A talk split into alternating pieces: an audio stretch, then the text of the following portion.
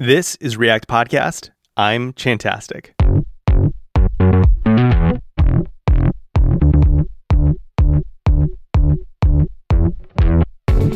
Today, Chris on Code gives us a behind the scenes look at Scotch.io, the challenges of monetizing a blog, the emotional toll of selling your business, and what he's cooking up next at MakeReactApps.com.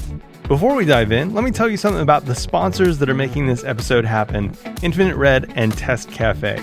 Having access to developers that know React inside and out and know the direction the library is headed can take your development and team dynamics to new heights. If you don't have that, you need to find it, and I recommend Infinite Red. Infinite Red has been designing, building, and shipping apps for 10 years, and they want to bring that expertise to your apps, products, and services. Infinite Red has a sweet deal right now where you get $750 for referring a new project. Get expert help from Infinite Red by visiting reactpodcast.infinite.red. End to end testing doesn't have to be painful and expensive. In fact, the harder it is, the less you'll do it and the more your customers will suffer. The good news is that end to end testing can be quick and painless with Test Cafe. Test Cafe gives you everything you need to gain the confidence that your web app works as expected for every user on every deploy. Free, open source, and easy to set up, Test Cafe allows you to write tests in JavaScript or TypeScript and run them across all major modern browsers Chrome, Firefox, Opera, Safari, and Microsoft Edge. Now, setup is actually an area where most end to end testing tools struggle. It can be a real hassle to wrangle all of the browser drivers needed. Test Cafe doesn't require web drivers or additional software. After a short install, you're ready to test. Test Cafe is free and open source, so it costs nothing to try. Install it today by visiting testcafe.io and enjoy testing. Chris on Code, welcome to React Podcast. Right on. Thank you for having me. Longtime fan. Me too. I'm a longtime fan of yours. We actually met at I think it was React Conf last year. Was it? Is that the first time we hung out? Yeah, it feels like forever now with uh, how 2020's gone. But uh, yeah, I think that was like last November, December 2019. Yeah, yeah, yeah. It does feel like forever. I feel like 2020 months are like like a whole quarter. Like every month is three months. is three months. Yeah, it's just really it's just really odd how how 2020 has been going. Um, but you've been making the most of it. I uh, you've been talking a lot about this new um, React course material that you um, are creating, and I just wanted to kind of dive in and learn a little bit about what you got for people um, at MakeReactApps.com. Yeah. So tell me a little bit of the rundown. Like, what's your like kind of the high level of this thing? So uh, if you if you check out the site, there's like um, a goofy chat box I have on there, uh, and it was kind of like my sales pitch, which is essentially, I think I had this conversation at React Conf a bunch with some people. Is usually people say, okay, I want to learn React. What do I do? And you go, oh well, you know, you can read the docs, whatever, but you should build something. and yeah, they always go, oh, cool, cool. What do I build? And then you're like ah, Google it. And then, and that's where the conversation ends, right? So, yeah. And then it's 50 to do apps in React and Flux, yeah. right? Like that's to do apps, uh, Hello Worlds, and that's it, right? so that's all you need, apparently. so, so I love, I, I love this notion because I think that you, what you're tackling is so true. Like, so many people ask me, like, how do I you know build react apps. And you're like okay well here's like these handful of resources. And they're like yeah but like i actually need to build like something. And you're like okay well i got nothing for you. So it seems like you're trying to cover that ground with this uh, with this new product. Yeah absolutely. I think and I, i'm open that i like i took a lot of inspiration from wes Bos's javascript 30 yeah. Because that's that's such a great format i would say. And yeah, so for for these React apps, there's a lot of um, it's made for 2020 and beyond, so it's all based on uh, React hooks, and uh, we use pretty much all of them. I would want to say the only one we don't use is like use layout effect, I think. But okay, but yeah, so it's it's a lot of fun actually, and just, we're just making goofy goofy apps. Yeah, yeah. Tell me about them. So you have like I feel like you have a pretty good, like a really good mix of things that are like fun or serious. Like you got authentication on here, but then you also have just kind of like a memory match game. Like it seems like there's a lot of things that people would be familiar with um, that might might actually challenge kind of like their notions of how they would have built this thing, you know, Right. Yeah. from the outside. It's interesting because when I went to go build them, I thought they were going to be built a certain way, and it's like, especially I don't know, especially with the way that uh, hooks came along and kind of changed our notion of React apps as a whole. And I Yeah. think use effect is like the big change in in a mental shift. So for me, Sure. I came into these like, oh, okay, well, I'm going to do it a certain way, and then once you change your mental thinking to like have effects run when things change, um, some of these apps have like four use effects in, in one component. But so yeah, it, it is fun because there's there's something to like deconstructing apps or like deconstructing things you see on the web. So I don't know, it is fun to to rebuild. Well, I really like the way that you've broken this down because one of my favorite, I, I, I talk about this on the show a lot, but one of my favorite, um, favorite courses in the Rails world is railstutorial.org. I feel like that was like kind of, you know, one of the original kind of like soup to nuts type of tutorials out there. And I think Rails is a little bit easier because like it, it's a full stack framework, right? So you don't have to like also have opinions about the the back end, which you you do with React. Um, but one thing I really liked about the beginning of that course is that it started you off with like two micro apps before you got into like the full, you know, kind of the the, the big daddy app at the end of it, which was like kind of like a Twitter clone. And something I like about this is that it feels very approachable right? Like I think those of us who've been doing UI for a really long time, you know that it's all about breaking down problems into smaller problems. And it feels like you've covered a really good amount of, you know, between like drag and drop or, you know, text inputs and response and all that kind of stuff. You've covered a good mix of like the scenarios that you're likely to find in most apps, but without having to build a whole app to actually like dive into the best way to build those components. Right.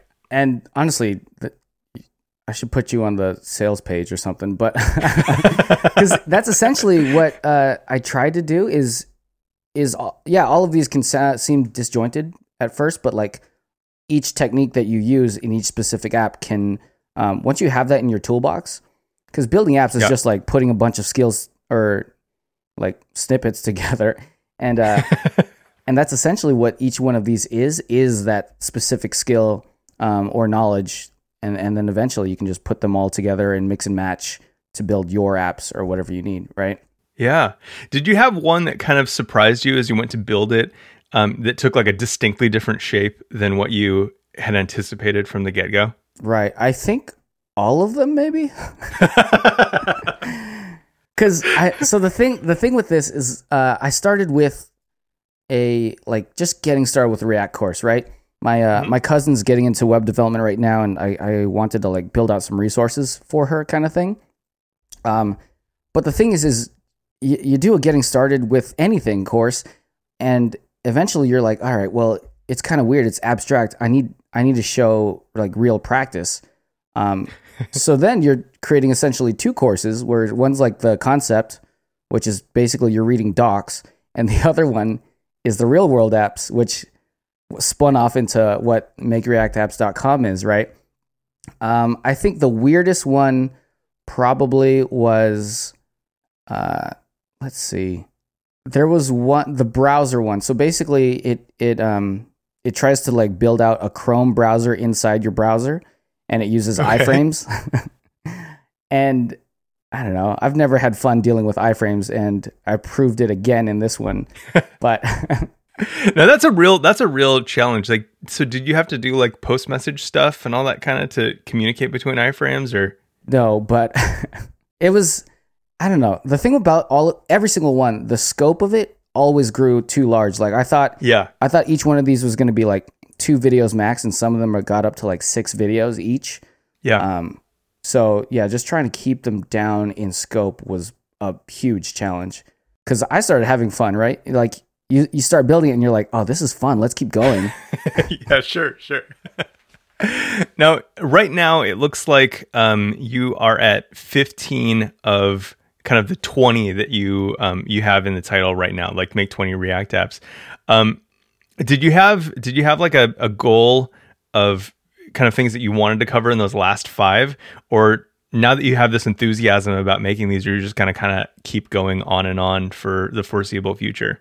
So the last five, I had initially thought to use like third-party services that are popular, like Oh, cool. authentication uses Auth0. Um, but I will say that pretty much all of these apps that were planned at the beginning have changed or just been thrown away. the cool thing, the cool thing about uh, doing the pre-release course is that you get immediate feedback from your early um, customers, right? So a Sure. lot of them have said, "Hey, we'd really love to see uh, this type of app. We'd, we'd really love to see drag and drop or uh, multi-step form." So a lot of these are built out from requests. Oh, interesting. So the last one will be a Gatsby app. Cool. Now I know that you've been. I- I think the tweet that caught my eye was you talking about um, something about like something before launch. I can't remember, but the language I thought was interesting because like you go to you go to 20reactapps.com and there's a ton of con- like it's fully fleshed out, right? And so I was kind of curious. You mentioned the pre-release thing. Uh, how have you been rolling this out? Did you kind of push publish on day one and let people buy it if they were interested in following along, um, or was it like a little bit later after you had a little bit more of the details fleshed out? So I pushed publish when I had five of the 20 done. Okay, I have seen people like, I'm, I'm a big fan of uh, validating an idea as early as possible, right? So that's basically the earliest validation you can do is, hey, do a tweet and say, would you like this course, right? And sure. 90% of the time it's going to be a yes. But I think I think the best thing to do is try to get the validation and the best validation is somebody paying you, right? Right. Uh, so if you can move that up in the whole process and do it as early as possible, I thought that 5 apps out of 20 was a good spot to try it. Nice, nice. So what does that look like? I know I've always kind of been curious, you know, when you do the early release thing, what does an actual release look like? So you get to your 20 apps that you've promised everybody. Um, like what does it look like when you actually say like, hey, now this is like the product that I wanted to make? Um, kind of where do you go from there? Um, are you saying in pre-release or once all 20 are done? Oh, like so so you have this kind of like pre-release phase, but you know, it's you know, people are already kind of buying buying this product. And so I'm kind of curious, you know, if you've been developing a product in secret, there's that phase where you know, it becomes public, right? Like there was no one could see in behind the gate and then all of a sudden you open the doors and like here's this thing that I'm releasing to the world, right? So I'm kind of curious like if you if you have this kind of um, you know, step by step, you know, piece by piece type of release and people can buy it, you know, with the pre-release. Um, what happens at that kind of like, At that at that turning point? Yeah. yeah, yeah, I so we did pre-release maybe like 3 months ago and I was like everything's going to be done in 1 month.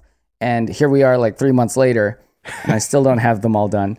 But So uh, it's very much a let's figure this out as we go along sort of thing. But uh, the way I envision launch at 20 is the cool thing is that the plan was at five five apps done first pre-release, uh, it was 50% off, and then at okay, 10 apps done, it was 40, and then uh, we're still in 40%, but uh, I believe launch will probably be a 30% off sort of thing. cool. And yeah, what's interesting is it feels harder to do multiple pre-releases and the release, but Yeah, but ultimately like something that I always forget is that Twitter and like everything everything is fleeting, right? Like Twitter messages or tweets only last what like 16 minutes in somebody's feed and then if it's if they missed it, they missed it forever pretty much. yeah, And they say in sales like you have to hit a person 3 times before they mentally can go, "Okay, sure. I'll purchase. So that's kind of the strategy there. And I think planning a bunch of release excitement, as in like, here's some free resources, here's one of the apps for free, um, maybe a giveaway, although I, I don't know if I'm the biggest fan of giveaways. Sure. Um, but yeah, just throwing stuff at the wall. That's really interesting because I know I feel kind of the same way. Like I, I think probably because I grew up in an era where stuff wasn't as as fleeting, right? Even Twitter, right, wasn't as fleeting. Like when I started Twitter, it was like I mean, I'm I'm dating myself hard right now, but it was it was basically like a, a group text message service, right? And so you would like tweet as a text message and then it would like go to all of your followers. It was basically like text text message broadcasting. With broadcasting, yep. yeah. And so it wasn't fleeting at all, right? It was like an actual message to people um, you know, through your Twitter account. And so it's it's funny to me now how like with the algorithm and just kind of the the, the changing patterns of the way people actually consume Twitter, um, it is very much like you have to say stuff over and over and over again.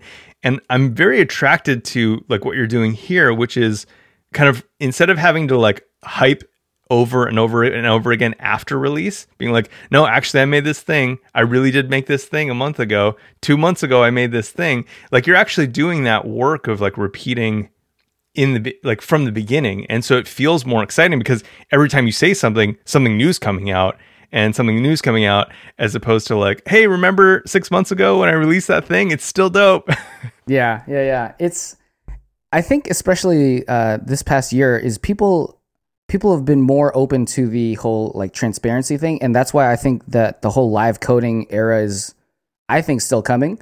Um, but people love seeing things built in progress, right? Like people yeah. love seeing behind the curtains. There's a lot to course releases that a lot of people don't see, and to be able to pull back the curtain, I feel like lowers the barrier to entry for uh, like creating your own course if you're if you want to, or um, like seeing the process to I don't know everything everything has a barrier to entry, and and seeing behind the curtain helps.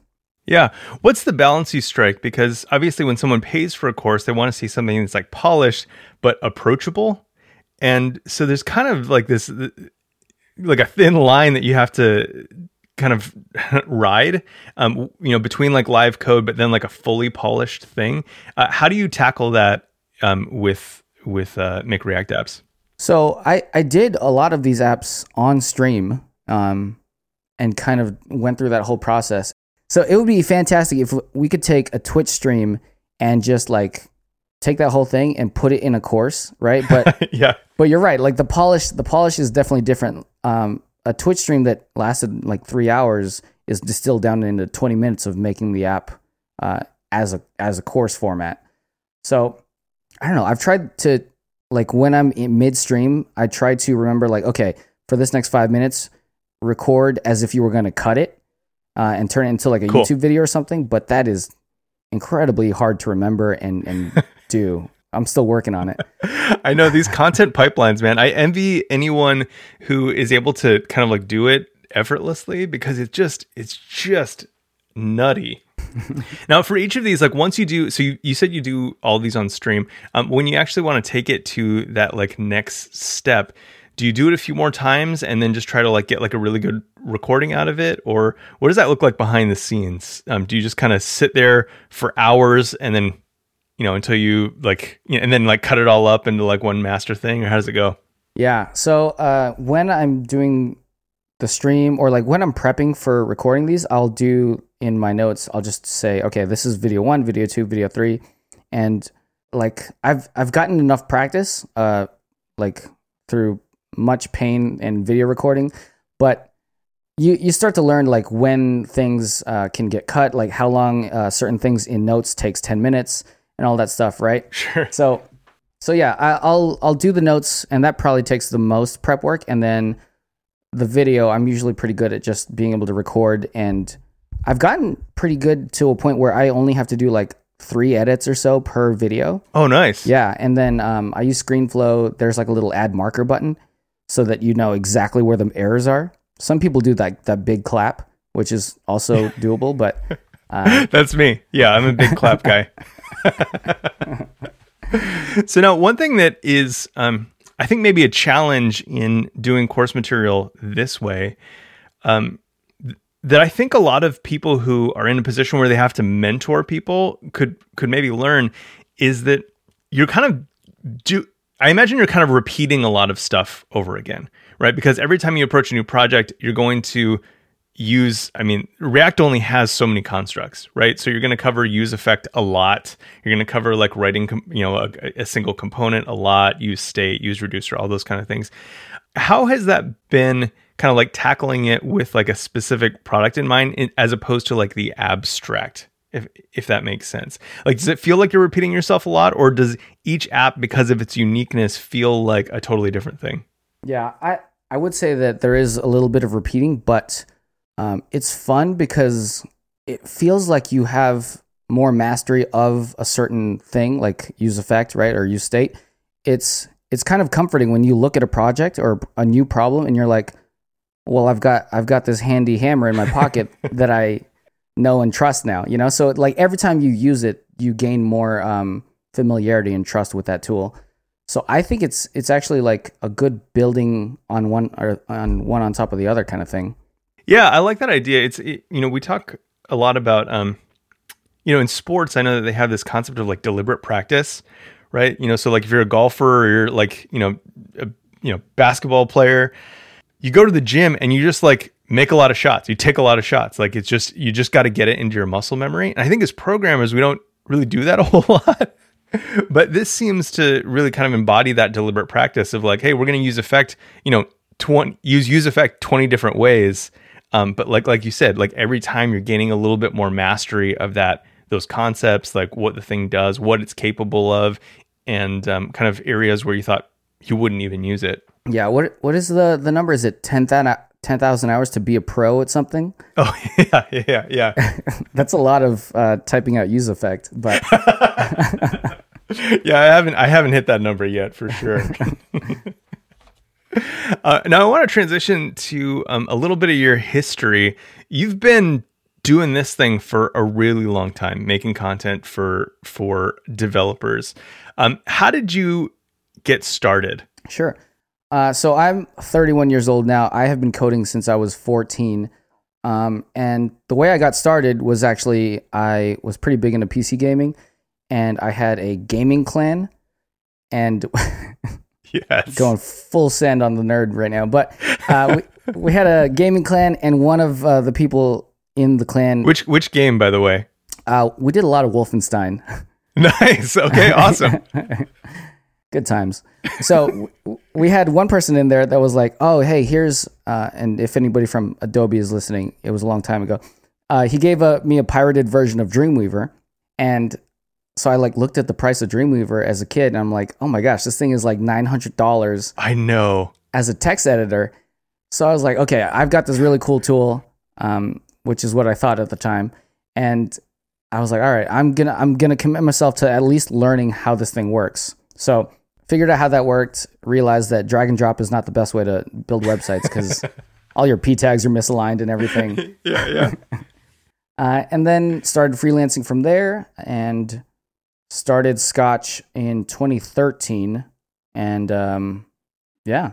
That's crazy. So what did Scotch look like in the early days? Because it's been around for for a really long time. I mean, it's a really it's it's a staple resource on, on the internet. You've done an incredible job. What did that What did that look like in the early days? So I've always I've put a lot of time in the early part of my career into design. Like I I painstakingly went through a lot of Photoshop courses myself, and so Scotch early days we were pretty big on the uh, left side fixed sidebar uh, as your navigation. Okay and mm-hmm. so I think it's been around what seven years now, and we have done about nine redesigns.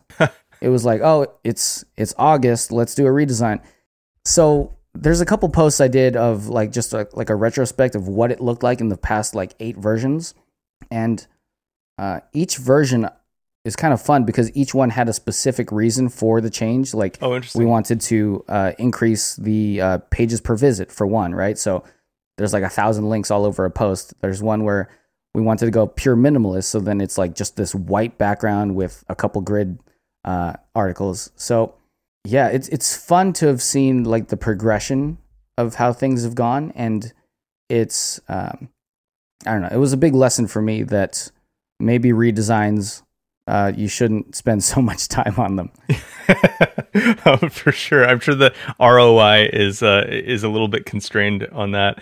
Did you were you just like kind of writing stuff as you learned it, or did you have an intent from the beginning of what you wanted the content to look like? When Scotch started, it basically was like a a coding diary of sorts. It was whatever I learned at the time. It was if I had trouble finding a resource on it and learning it and and doing it mm-hmm. uh, in my own personal projects, why not put it down? You already like did the majority of the work, right? Yeah. Now, I'm I'm doing a little bit of like mental math right now. You said you're 31 now. It was released in 2013. So like you were just about coming online for alcohol, right? At, at 21, 2021? Uh no, when so Scotch started? no, so I was uh it was right around when I was 23 or 24, I think. oh, okay. Okay. yeah, okay. yeah. So I had um I had 2 years of just like cheap beer and then I got into scotch.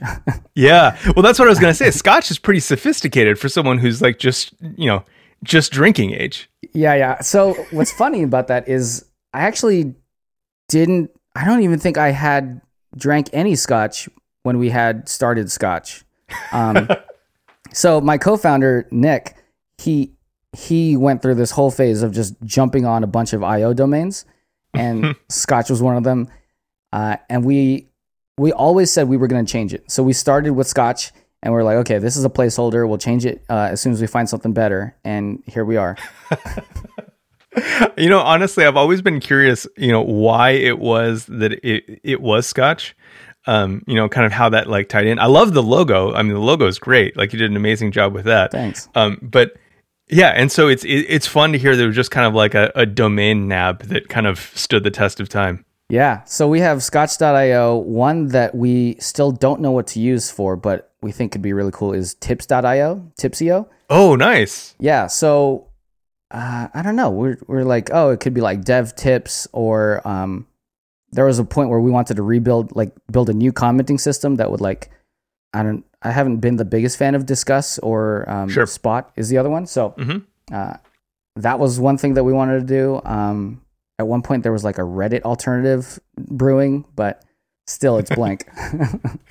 Yeah, this whole domain in search of a product thing is is real for sure. if you had to estimate how many domains you have, like we, we talk about this on the show all the time because I think all of us are, you know, like connoisseurs or, you know, domain purchasing addicts. Um, do you have a number in your head about how many you might have? Um, the thing is, you got to. I have to think back on like all the random registrars I used. I wish, I wish there was like one that I used. Uh, I don't know, not too many. I would say like under fifty. Okay. Okay, good. That's yeah, yeah, yeah, that's a maintainable habit. yeah. I have to. I don't know if maybe I should uh, factor it into my budgets from now on. now you took um you took scotch and you made it into this really you know again like just kind of a staple of the internet staple resource for for developers what did it look like in kind of maintaining that in i guess maybe like 2018 or like right before you sold it to digital ocean Right. Um, so what happened, which I wasn't really uh, planning on or prepared for, right, is that I went from content creator, which is probably the most fun in my mind, uh, to more of the editorial management type thing because we Gotcha. we actually have pushed through about 500 guest authors from wow all over the world. Uh, shout out to uh, the Nigerian community who rallied around us and such fantastic technical people out of that uh, community. But oh yeah so so my role from like 2016 to 2018 pretty much turned into uh, editorial slash management type thing. Um, so I wrote a lot less, and then uh, I got it in my head around 2018 that I wanted to do a full redesign um, because we had so many global users Mm. that Scotch has always been a Laravel uh, a Laravel uh, CMS that we built ourselves on top of uh, hosted on DigitalOcean but it was in Do in the New York uh, location. So global requests were a little bit slower. gotcha So um, I had in my head that I wanted to change the site to pretty much Jamstack before Jamstack. So completely static. okay So completely static. But in order to do that, we had to change from uh, server side session authentication to uh, JSON Web Token authentication. Mhm. And that redesign is probably the the longest one. That probably took about eight nine months to do. wow And uh, yeah, horrible use of my time, really. How was that process? Because I know a lot of people, you know, one of the really sticky things for people who are building React apps is authentication. And so it sounds like you had a lot of pain kind of transitioning from a server side authentication to the um, JSON web tokens. Is that what they're called? JSON Web yeah, Tokens? JWTs. Yeah. um, what was what were the main pain points that you've you've faced making that transition, and I guess particularly the unpredictable ones? Yeah. Uh, so the thing about it is like you don't realize wh- how many points uh, of your application use authentication until you have to rip it out, right? Mm. And uh, there was a like it. Laravel makes session based authentication really easy to use. Like yeah. And this was before Laravel had all the JSON Web Token kind of stuff built in. Like it, it's easier now for sure, but it was back then when you had to do your own JSON uh, Web Token like validation and uh, all that stuff. So for me, it was a lot of ripping out entire parts of the application. Yeah. Uh, and like honestly, when I think about it, it's it was so I don't know. A lot of that stuff didn't even need to be in there, right? It was it, it would have been good if I had taken a little bit of time to say, okay, this is a really cool idea. Um, like we built a job board that went nowhere, and so a lot of the stuff was just built when it shouldn't have been built. Really, I don't know. This is I guess this is me doing a grumpy retrospect on on Scotch, but I like grumpy retrospects. you know, we see, you know, Twitter's for all of the the hype stuff, all the excitement, and I, I, I like to hear the dirt. Yeah, this is this is where it gets dark.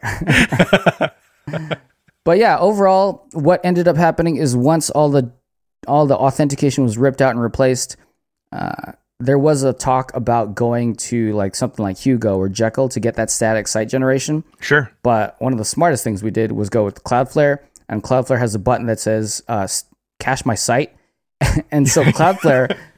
Cloudflare will do the first serve. yeah, the best button on on the planet, and nobody really knows about it. Um, so yeah, they'll they'll pull the first from your server. Like Laravel goes to the database, builds the view, all that stuff. But then after that, HTML served uh, from Cloudflare around the world, which is awesome. Awesome. Awesome. Now, during that time, how were you monetizing this product? I know that these types of resources are kind of tricky to monetize, and it really is kind of your option is basically just get enough numbers that you can, you know, advertise. Uh, what did that look like at the point that you started actually monetizing um, that product? Right. Um, so Scotch and it's it's interesting seeing a lot of people trying to monetize blogs these days. I feel like it's a lot of people jump for the monetization before they do the what you just said, not the number building part. Yeah. And uh, that's what makes it really tough, right? So display ads were the start. Uh, I would say it's three, four tiers. So it's display ads is at the bottom, which I don't know. There's that meme where it's like you Batman's like you live long enough to be the villain kind of thing. right.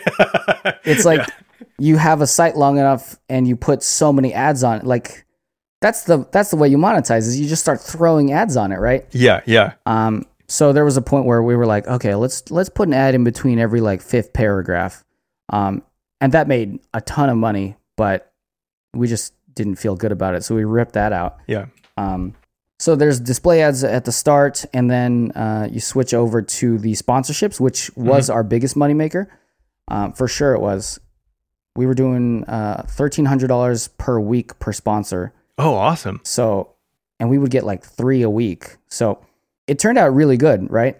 But then you're managing sponsors constantly. I mean, especially Yeah. if it's like a weekly thing. Yeah. So lucky for us, we went with uh, Buy-Sell Ads, and they have a, a branch of Buy-Sell Ads called Syndicate that is specifically for getting you sponsorships and all that.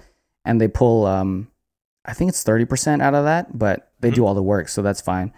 Um, and then we tried for a minute the uh, monthly memberships. Mhm. So we did courses. Uh, we started that up. And honestly, I should have kept going on that instead of focusing on redesigns because that went really well to start.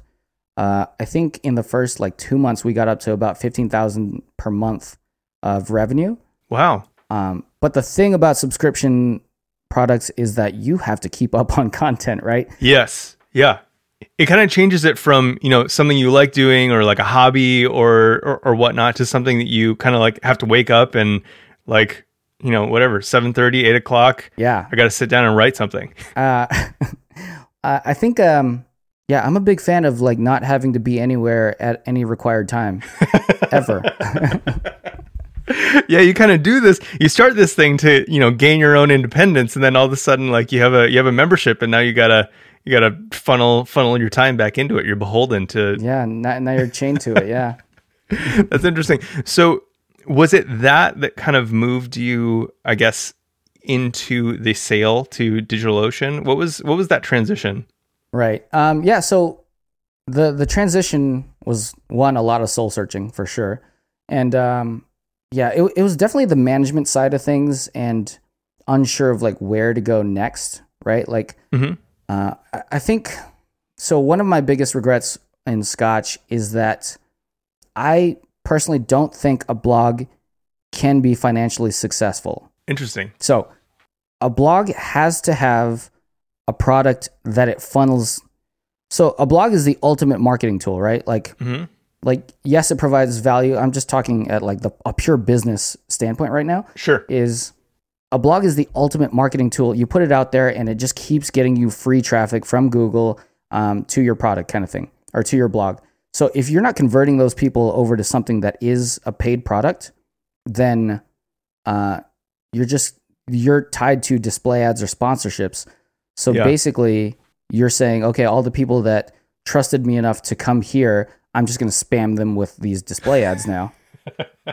it's not the best model, right, for growth. Right. Um, so yeah, I, I would say like like CSS Tricks, a blog that I look up to for a long time now, right? Like they mm-hmm. they have CodePen, right? Yep. Um, Smashing Mag, they do a great job with their conferences. Um, Scotch never found the product that uh, would be uh, like the partner to the blog. Hmm. But now, like with the DigitalOcean transition, that um, is kind of the product, right? Like. But yeah, I can talk about the transition too. There's just something. There's there's like a pride to having your own product and doing it yourself for so long yeah. that that when the the ask to join a different company, even as awesome as DigitalOcean is, right? Like we've been hosted on DO for a long time. Yeah. Um. Yeah. It was it was definitely a soul searching year for me. yeah. Yeah. Yeah. Well, bef- I, I have some follow up questions, but before we sure. go into that, is are you still involved then in in Scotch with DigitalOcean, or is that kind of has that time has that time passed? Uh, yes, I am involved. Uh, we're not entirely sure like the direction of it yet, mm-hmm. but uh, we're still trying to figure it out. Yeah, yeah, yeah. I think what you said is really fascinating, and I think this is something that so many people miss. And I like I'm I include myself in that, right? Because you know I this this podcast is kind of kind of suffers from that same thing. I'll just I'm just going to be like totally honest with with you and everybody listening. It like suffers from the same thing of like a podcast that I find really successful on this front is, um, you know, shoot, Adam Wathan's pod- podcast, Full Stack Radio, because he he did ads for a little bit, but once he actually got his products right, he cut the ads, and now it's basically just you know he has conversations with people, and then all of that podcast is kind of like directing people to products you know, whether that be like refactoring UI or Tailwind UI, like any of those products that that he has, it's just kind of like a marketing tool for those products. And um, I'm kind of in that same that same boat that you mentioned, where it's like, you know, with a podcast, it's like, do you just like keep putting ads in? Like, do I just try to get like as many like ads as I can and like try to like, you know, start putting them in the actual conversations now? Like you were saying, like putting them in the paragraphs and like, like, but it just feels gross. Um, and that's that's such an interesting insight that I'd not really thought of yet. But like the idea of being able to use it almost as a banner for a product. So like blogs and podcasts and all that kind of stuff are a great advertising tool if you have something to point people to. yeah, if if you have something to point people to. That was yeah, that I would say last year was like that turning year of um we don't have anything to point people to uh, are we going to keep like continuing to put out as much content as we have? Yeah. Um, so yeah, we we chose the way that we went, and it so far it's been fantastic of a of a joining DO. So yeah, yeah, yeah. Now I know that you, you you mentioned a lot of soul searching, and it sounds like Scotch kind of took a lot of turns, right? Where it was like you're personally publishing, and then you kind of go into this editorial manager role, and then like just a strictly technical, like figuring out how to authenticate users on a new system. And I guess what were you looking for in selling to DigitalOcean? Because, like you said, that's a that's a really big emotional thing. You have kind of these these goals, right? Whether it be your personal freedom or just kind of bragging rights or whatever, and then all of a sudden you kind of give over your baby to you know someone else who does has that have that product that they can kind of funnel users through to. What did that feel like? Yeah. Um, what's funny is like uh, there's there's like a lot of there's been a lot of emails that have come through that are like this, right? Like, oh, we'd love to acquire, we'd love to talk about acquiring, all that stuff. I almost deleted the DigitalOcean email that started all this actually, but like the first part of it is it has to feel good, right? Like it can't be to some sleazy company that Sure. I don't trust. So prerequisite one was good. So the other thing was, um, who are you? Like I spent night and day on Scotch, like Yeah. tweaking UI things, like learning about the business, doing finance, uh, like accounting on it, uh, talking to guest authors around the world and all that stuff. Like, who are you once that leaves you? You know, Yeah. and that was a lot of a lot of what I was looking for when you found me at the bar. But it's it's uh yeah i so ultimately what it landed on and what was cool was uh the there was a book that was hanging around uh elon's autobiography one of the 2 Mhm. but it go it went into i took a lot of inspiration from his story actually because he started like he did the whole paypal thing right and then Mhm. sold that thing off and then uh basically took that and rolled that into being able to do Tesla and Solar City and Yep. uh, SpaceX and all that. So a lot of it was like look to the future and and know that Scotch is going to a good home hmm and that this is going to enable you to do uh, the next leg up, which I still haven't figured out yet. But Interesting. So, so it, it, sounds like you know after you know seven years, there's a lot of identity. You know, you're you're Chris on code of Scotch, right? And then like, Yeah. what does it what does it mean to not be like of Scotch anymore? Like, is is is Chris on code enough? And like, do you like can you find that next thing? Can you find the Tesla and the Solar City and the SpaceX and whatever you know, so that people know you of you know. Chris on code of fame, make yeah. React apps. yeah, yeah. So I, I thinking uh, the courses is are are good because there's there's like a lot of knowledge you build up building a business, right? Like not just Sure. the coding side, the marketing side, all that stuff. So if I can help some people like in, impart that in a way, um, then cool. And that's kind of my holding pattern uh, until like the next thing pops up. Yeah. Well, I love that. And it seems like it, it- now maybe overreaching, you can tell me i- i- if not, but it feels like maybe this particular product, you know, 20 React apps almost is is kind of like birthed out of w- some lessons you learned about not wanting to be beholden to people for like new content all the time. Like you kind of have this like hard cap on like hey, this is the amount of stuff that you're going to get for this amount of money and uh see ya. Yeah, I that's actually a good way to put it. Um, yeah, it, it is good to have it uh like an end to it for sure. Um, what's interesting is that it starts as 20reactapps.com, right? And uh, we we did pre-sales, all that good stuff, and I looked at like the progress people have done, and most people haven't done more than f- like three to five apps. Interesting. So asking them to pay for 20 when they're only like looking to do like three to five. Um, so that's why I had to change it over to makereactapps.com Uh-huh. is because, uh, yeah, I, I guess tw- 20 was a lot. So I guess the, the lesson I'm learning is like, whatever your goal is, cut it in half and take the small win and then uh, focus on what's next. Fascinating. That's that's that's some good feedback because I know, like my experience too is like there's a there's a pretty steep drop off on like every course. Like anything that I've ever made, it always feels like okay, I got like the meat at the end of it, and it's like people just want like the appetizer and like that's it. Like, hey, there's there's five more courses here. you got all you paid for a lot more here. well, I'm really excited about what you're um what you're doing, and I'm excited about kind of this new, I guess this new sc- style of content creation for you. Um, kind of as you, you'd mentioned that kind of like Wes Bos model, like a nice little like tight package, and uh, I'm really excited to see. you know what comes of it. I'm excited to send people your way. One thing I like to kind of like close up with is you know what are you excited about kind of for the next you know two three like the near term future stuff that's like just just beyond the horizon but um is kind of coming into view Sure. I think um, I am pretty excited. Like I, I built Scotch on Laravel, and the cool thing about it, uh, same as uh, Ruby on Rails, right? Like everything's under the like in one nice package. You have everything you need, right? And right now, everything's very much like let's go grab a third party for everything, which I, I'm all for, right? Like outsource everything that isn't competitive advantage. I'm cool with it. But what's been fun to see, and I think that Jamstack is still a little early on. Mhm. Um, but we're starting to see it, like uh, the last episode with with uh, Remix, Mhm. Redwood. I'm starting to see Jamstack turn into that full stack. Because I'm trying to build SaaS apps. Like the next thing I want to build, I don't. I want to see if I can do it without writing code. yeah for real So that would be cool. Yeah, I feel like a couple years ago, this whole idea of you know, like, oh, you're not gonna you're not gonna write any code or whatnot, felt like a pipe dream.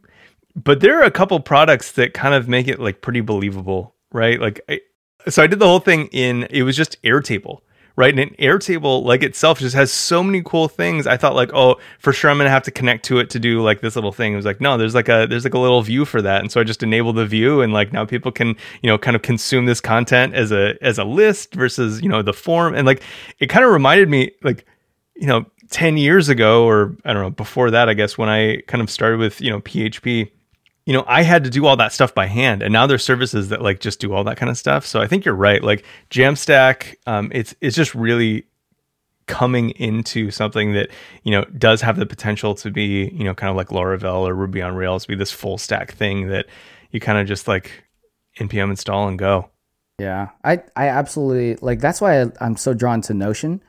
Um, Notion, if you're listening, I'm still waiting on that API. Uh, but I, don't know, like Notion, Airtable, fantastic tools, right? Like all these CMSs that can do like your API out of the box, all that good stuff. Um, what I am interested to see more of is Microsoft has GitHub, NPM, uh, VS Code, TypeScript. Like, there's got to be an AI play like coming soon or something like that. yeah yeah yeah Because like I installed Kite.com, uh, like this coding AI they bill it as, and it like reads your code and then like as snippets, it's like, hey, did you want to did you want to make this React component? And it like gives you like this whole thing, and you're like, wow, that's exactly what I was trying to write. so I feel like like shoot i was i was really prepared to just like just dog on this hard but like that's actually pretty good yeah. Oh, I was so ready to hate on it, but well i mean especially coming from you know your your first experiences with dreamweaver right where it's like you get the magic but then you know a week later you realize like that's a terrible way to do that why on earth would it do it like that like to see it actually work is like a miracle That's crazy. I mean, it's it's only been we haven't had any of this stuff for too long, right? Like it's only been I've only been coding what like 15 years. Um but yeah, you, you ask for the next like 3 years. I think a lot will happen in the next 3 for sure. yeah Um with all the I don't know. I feel like Microsoft's to do some fun stuff. Yeah, oh for sure, for sure. All this um all these services have been really good, but the development environment has not been great. Mm. And it does feel like to your point, like it it feels like Microsoft is kind of getting all the pieces together to make this, you know, just a really nice um a, a nice cohesive development flow for a lot of developers. I'm looking forward to it. Yeah. Well, Chris, this has been awesome. Thank you so much for giving us like kind of like a peek behind the curtain of your like content creation strategy, some of the things that that, that happened on Scotch and are happening um, at makereactapps.com. Um, do you have kind of like a final pitch, you know, for for anyone who wants to check out that product? Sure. Um, I'm terrible at pitches. I'm like the worst at pitches. Uh, I I will say I think it's a good course, right? But uh, more than that, I have been doing a lot of live coding. Uh, and if you want to hang out with me there and just like chat with me and have fun and build random weird things, uh, I'm on chrisoncode.live, and that's kind of where I'm doing my Twitch streams. So that I'll, I'll pitch that. I'm terrible at pitching paid products. awesome. Where else can people find you about the internet? Uh, so I'm on twitter.com slash Chris on code. Scotch.io is still up and running. And uh, chrisoncode.live is where I'm doing all my streaming. Awesome, awesome. Well, uh, go follow Chris. He's doing amazing stuff, and uh, you'll learn a lot. Thanks for being here. Thank you for having me. This has been episode 101 of React Podcast with Chris on Code and Chantastic. For links, visit reactpodcast.com slash 101. Thanks so much to our sponsors, Infinite Red and Test Cafe. If you're looking for an intuitive, easy to use, and automated testing tool, give Test Cafe Open Source Edition a try. It's free to use, setup is painless, and you don't have to install cumbersome web drivers for the supported browsers. Experience Test Cafe today. Download your copy by visiting testcafe.io and enjoy testing. If you have a project that's gone off the rails and needs expert help, get Infinite Red on your side. They've been designing, building, and shipping apps for 10 years and want to bring that experience to your apps, products, and services. They have a deal right now where you get $750 for referring a new project. Get expert help from Infinite Red at reactpodcast.infinite.red. If you like this show, there's a fast, free way to demonstrate your support. Leave us a review on iTunes. It's the best way for you to let me know what you think we're doing right and what we can improve. Two to three minutes of your time helps us make the best show we possibly can. As always, links and show notes for all episodes are available at reactpodcast.com. This episode was edited by Mikhail Delport. It was produced by Mikhail Delport and Sarah Jackson at Spec, a network to help you level up in design and development. Check out spec.fm for other shows that are sure to fast track your career. I'm your friend Chantastic. Thanks for listening. We'll be in your ears again next week.